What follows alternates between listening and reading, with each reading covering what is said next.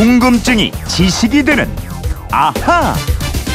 네, 궁금한 거 물어보면서 살아야 됩니다. 궁금증이 지식이 되는 아하. 오늘은 휴대폰 뒷번호 5704님이 주신 문자입니다. 집으로 배달시켜 마시는 우유 대금을 내 이름으로 된 가상 계좌로 입금하고 있는데요. 가상 계좌는 어떻게 만들어지는지 궁금합니다. 이러셨어요. 어떤 궁금증도 척척 해결해 드리는 김초롱 아나운서와 풀어보겠습니다. 어서 오세요. 네, 안녕하세요. 김초롱 씨는 외우고 있는 예. 계좌번호 있어요? 아우, 불러줄. 수 있는. 네. 돈 들어오는 거. 이게 월급 통장이겠죠, 저희 뭐. 월급 통장 이제 출연료 네. 같은 거 받을 그렇지, 때 그렇지. 계좌번호 알려줘야 하니까 얼른 알려줘야지. 바로바로 그냥 쭉 불러줍니다. 예. 가상 계좌.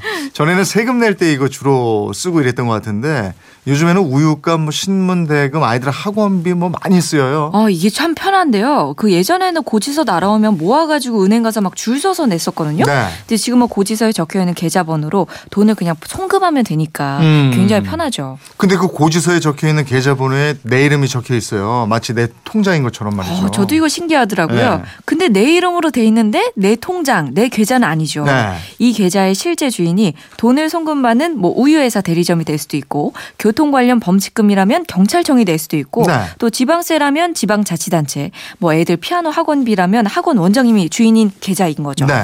어떤 원리로 근데 이렇게 이재용 계좌, 김초롱 계좌, 사람 이름마다 계좌를 다 만들 수 있는 건지 이게 예. 궁금하단 말이죠. 이 원리는 간단합니다. 예를 들어서 저희가 아하 궁금증 학원을 열었어요. 네. 그래서 수강생들로부터 학원비를 받으려고 제 이름 명의로 된 계좌를 A 은행에 개설한다면 음. 이 계좌는 실제로 존재하는 계좌잖아요. 그렇죠. 이 계좌를 모계좌, 어머니 계좌라고 합니다. 이 어머니 계좌가 일종의 자식을 낳는 거예요. 음. 수강생 숫자만큼 자식 계좌, 즉 모계좌에 딸린 연결 계좌를 만드는 겁니다. 아, 그럼 그 연결 계좌는 뭐 100개든 1000개든 마음대로 만들 수 있는 거고요? 그렇죠. 어. 숫자만 조금씩 다르게 해 갖고 수강생이 100명이면 100개, 1000명이면 1000개 만들 수 있고요. 이 연결 계좌의 번호가 모두 각 수강생의 이름을 적을 수 있습니다. 아, 그럼 그렇게 해도 돈은 궁금증 학원장 앞으로 다 들어가게 되는 거고. 그렇죠. 수강생이 부여받은 계좌는 학원이 수강생 개인 식별을 하기 위해서 부여한 일종의 코드나 마찬가지인 거고요. 네. 실제로는 모계좌로 들어가는 겁니다. 그래서 개인은 실제 통장이 없고 단지 번호만 부여받는다고 해서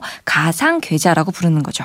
그러면 굳이 내 이름을 예금주로 안 적어놔도 되는 거 아닌가요, 이거? 어, 그래도 되긴 되죠. 네. 근데 돈을 받는 학원장 입장에서는 이름이 적혀 있는 것이 관리하기가 편할 거 아니겠어요. 누가 냈는지 알게. 네, 그렇죠, 네. 그렇죠. 이름만 보면 금방 알 수 있잖아요. 음, 음. 그래서 계좌번호를 다르게 해서 이름을 따로 부여하는 거죠.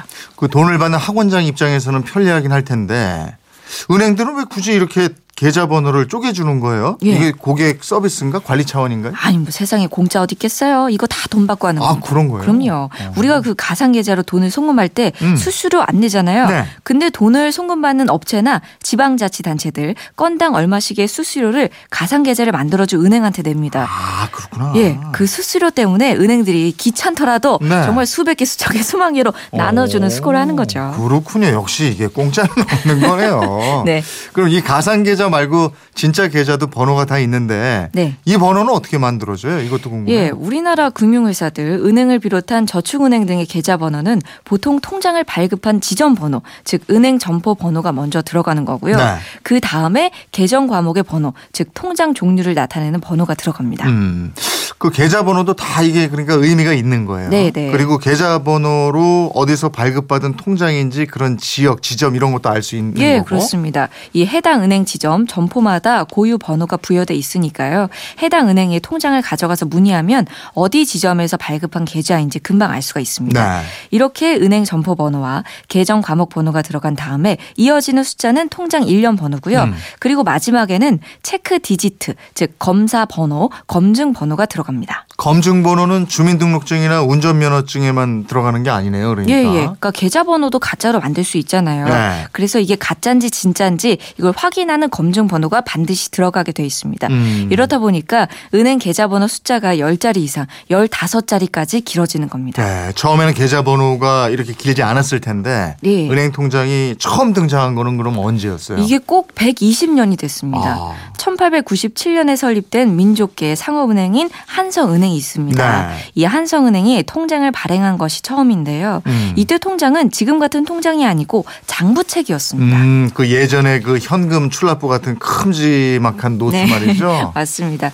그때는 뭐 컴퓨터 없죠. 기계가 없기 때문에 돈을 맡기거나 찾아가면 은행원이 일일이 손으로 기록을 했습니다. 네. 이걸 수기라고 하는데 이 수기 방식이 통장 크기만 좀 들었을 뿐이지 1980년대 초반까지 계속됐습니다. 기억나요, 저는.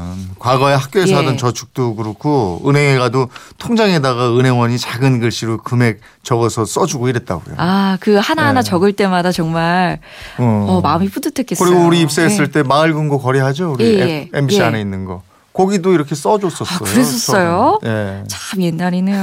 세월이 느껴집니다. 뭐야, 내가 옛날 사람이라는 거야? 뭐야. 자, 어쨌든 그런데 1983년에 세상을 뒤흔든 대형 금융사고가 하나 터져요.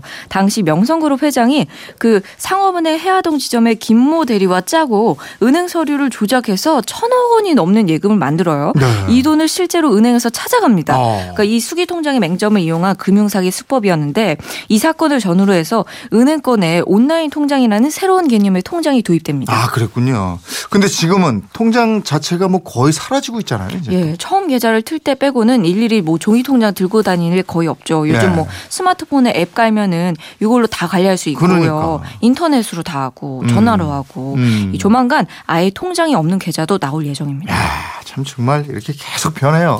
옛날 사람이. 어, 704님, 계좌에 대한 궁금증 좀 풀리셨어요? 선물 보내드리겠고요. 궁금증 생기면 어떻게 물어보면 돼요? 네, 그건 이렇습니다. 인터넷 게시판 MBC 미니 휴대폰 문자 샵 8001번으로 마구마구 물어봐 주세요. 짧은 건 50원, 긴 건 100원의 이용료 있습니다. 네, 궁금증이 지식이 되는 아하, 김초롱 아나운서였습니다. 고맙습니다. 고맙습니다.